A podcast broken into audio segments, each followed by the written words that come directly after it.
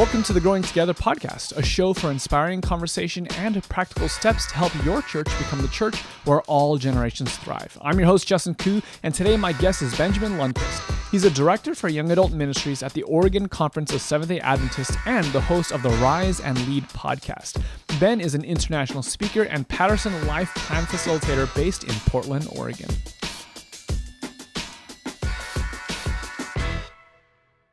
So, something amazing has happened here in just the last couple of weeks. It actually concluded yesterday, if I remember the timeline correctly. Uh, massive fires across the West Coast, specifically uh, affecting our neighbors and our communities around us. Both of you guys were on the front lines helping and serving. I'd love for you to tell the story about that. So, we, um, you know, here, here in Oregon, the uh, fires went through our state, and um, there there were a lot of evacuees that were needing to be relocated. And here in Gladstone, where the Oregon Conference office is, we have a 55 acre piece of property. And the Red Cross reached out to our Adventist Church network and said, Could we make your Gladstone property an official evacuee site for RVs and trailers? And that happened about, I think, you know, three and a half weeks ago. Yeah, three weeks maybe. ago. Yep. And and so that's how uh, that that was the connection with the Red Cross that opened up this property, and we you know worked quickly over uh, about two days to get things set up. And uh, yeah, we had so many families coming in, and they ended up living here on our property for about three weeks. And the crazy thing is, we normally hold uh, a very vibrant camp meeting that happens here in July, and there was so much mourning about having to cancel camp meeting because of COVID, and little did we know that the fires from Oregon would bring camp meeting to us. Yep. And the clientele was different, in the majority of the people coming were not Seventh day Adventists. But what a beautiful experience over the last couple weeks. Um, I believe our highest number was 155 RVs from the community, all fire evacuees that were here on our Seventh day Adventist property. It's interesting that you draw the connection between camp meeting and what took place because, generally speaking, when we have camp meeting here in the summer, the neighborhood isn't really excited. Like you're taking all the all the water pressure out of our showers, you're taking all the parking. It's just like this place where we're kind of a nuisance, and yet now the perspective seems to really dramatically shift. Yeah. We actually had somebody who drove by, found out what was going on. He talked to one of our one of our team members and said, he said, my dad always had the most negative perception of of traditional camp meeting because the traffic and the things that you had mentioned, Justin. But he, and he mentioned seeing what you all are doing for fire evacu- evacuees has written a brand new narrative Wow. about the Seventh Day Adventist Church, and it's different than the one I was told from my dad. Yeah, so so my part in this, I'm I'm more of the journalist that shows up. I I even though I have a heart for volunteering and I do when I can, I'm generally the person walking around talking to people, taking pictures, getting a a, a, a story and a view of this that I can share with everyone who's not there or who is not yet there. Um, but you know, 2020, once we start talking about this stuff, um, and being the best neighbors. 2020 in this area has really pushed us into practicing what we preach and and into uh, situations where we have to choose. Like, okay, you talk a big game, you say all of these things, you send out these messages wherever, but when push comes to shove, when your community needs help and needs you, where are you? You know, we've had we've had uh, the pandemic, we've had wildfires, we've had uh, kind of the question of the dignity and value of Black lives.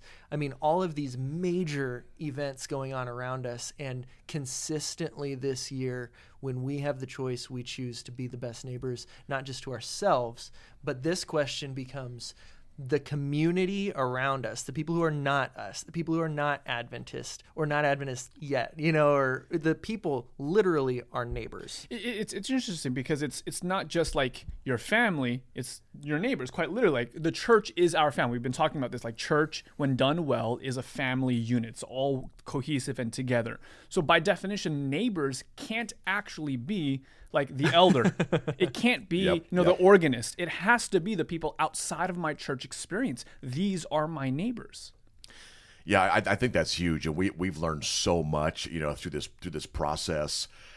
Um, and if I were to reverse engineer how this even, and I may do a social media post on this because I, 'cause I think it really would help people. Follow at Benjamin And Lundquist. you're probably on like, Instagram. you're probably like, yeah, that's not surprising. but if you were to re- reverse engineer this, uh, Laura Pasco has been the director of our Portland Adventist Community Services Center uh, for a number of years, and it was her relationship building with the Portland community for over two years. That when the Portland community, uh, the Red Cross, needed help, they called uh, Laura because they had a two year relationship built up. And so when you begin to think about how do you become the best neighbor for the community, it's to it's it's starting in advance before the crisis hits. Yep. So you can have the relational capital and connection so people know what you have to offer and they'll call you when they need help. And I'll I'll just put it this way. You have to be willing to do what seems insignificant so you'll have the opportunity to serve with significance when that opportunity arises. Mm. So you do the car washes and you pray over your fire department and you pray over your police station and you partner with the schools and you disinfect playgrounds for kids and you do the stuff that you may think at the time anybody could do this like why is there a value in you know doing this food box and there is value because it's all about relationships and often what seems like a small investment will set you up for the opportunity to give a huge investment like opening up your property to a a pop-up camp meeting for 155 RVs.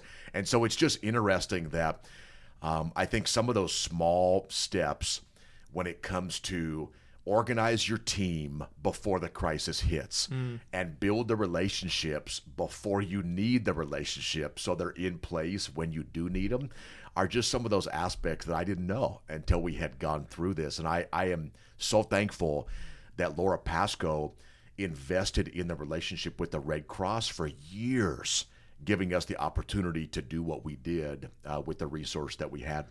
I- love the way you you said it. Anybody could do this.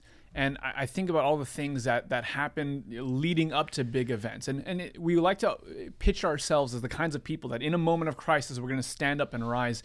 But, but it, it reminds me of like Jesus' sentiment of you got to be faithful with the small things in order for you to be able to be trusted with the big things. And, and just because anyone can do it doesn't mean that everyone's actually doing it. And that's what sets us apart is actually being willing to do the small things because that's actually where relationships are built. Hundred percent. And and one more name I'll drop: uh, Pastor Nate Hellman uh, here in the at the Gladstone Park Church, um, right up the road. He his church went through our growing young cohort last year. They're in year number two, but he has been meeting with a group of pastors from the local community for over a year, and so that connection by meeting monthly with that group of Adventist pastors, non-denominational pastors, the chaplain for the fire department and the police department gave him the relational connections so mm-hmm. we could partner with the police and we could partner with the the fire station down the street.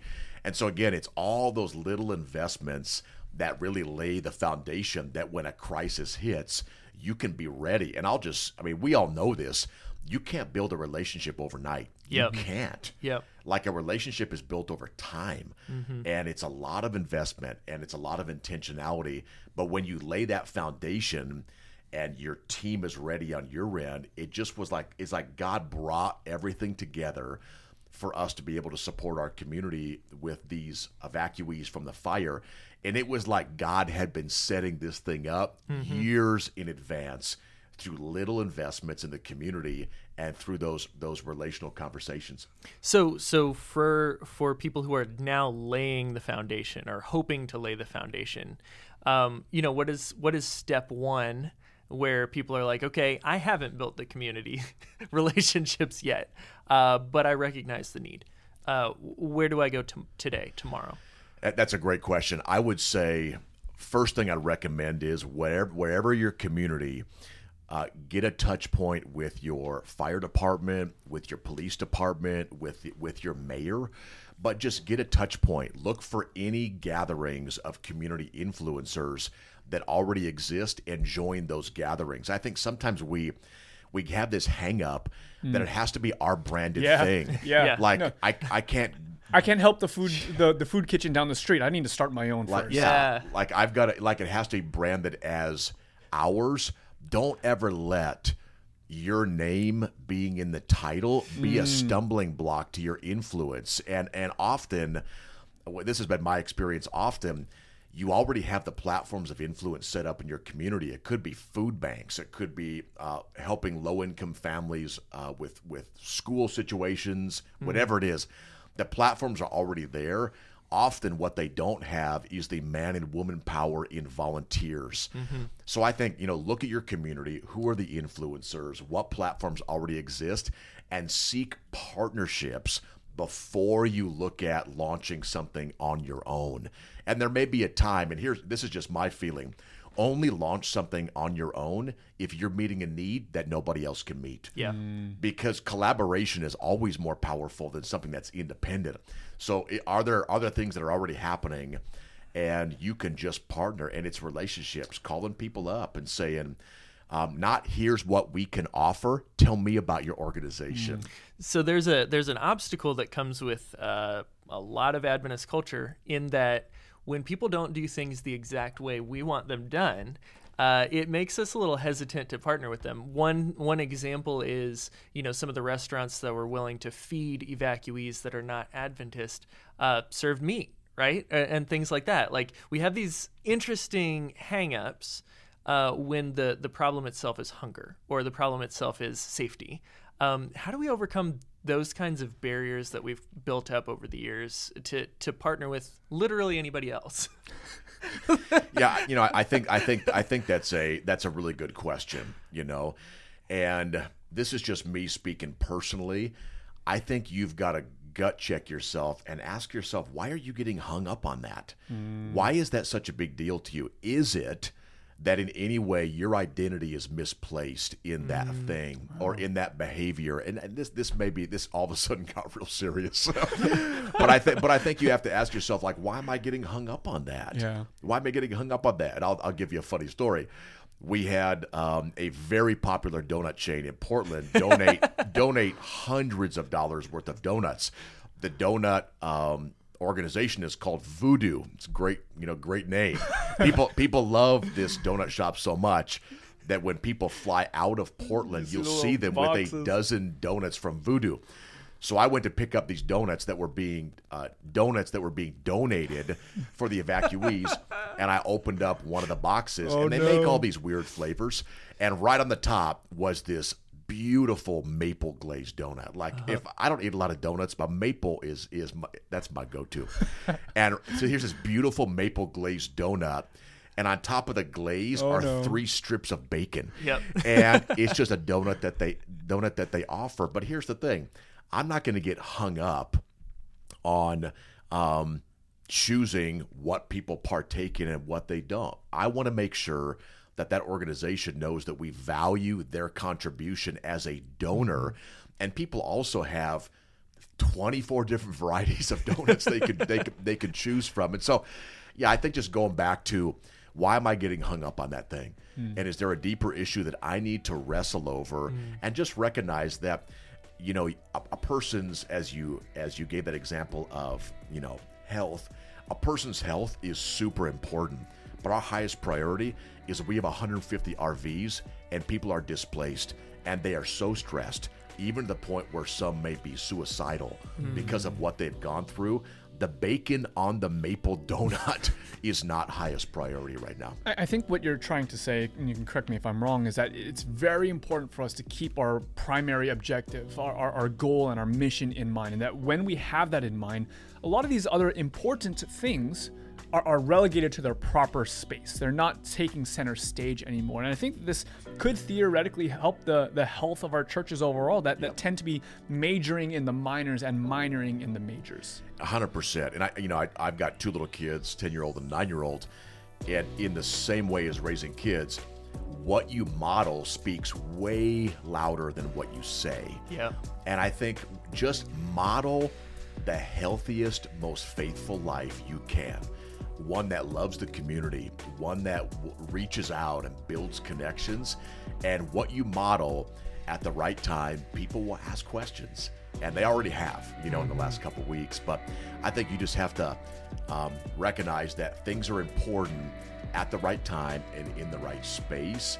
But you've got to recognize, you know, and pray through what's the highest priority right now. And we're providing food and we're providing a place to stay for displaced families of the fire.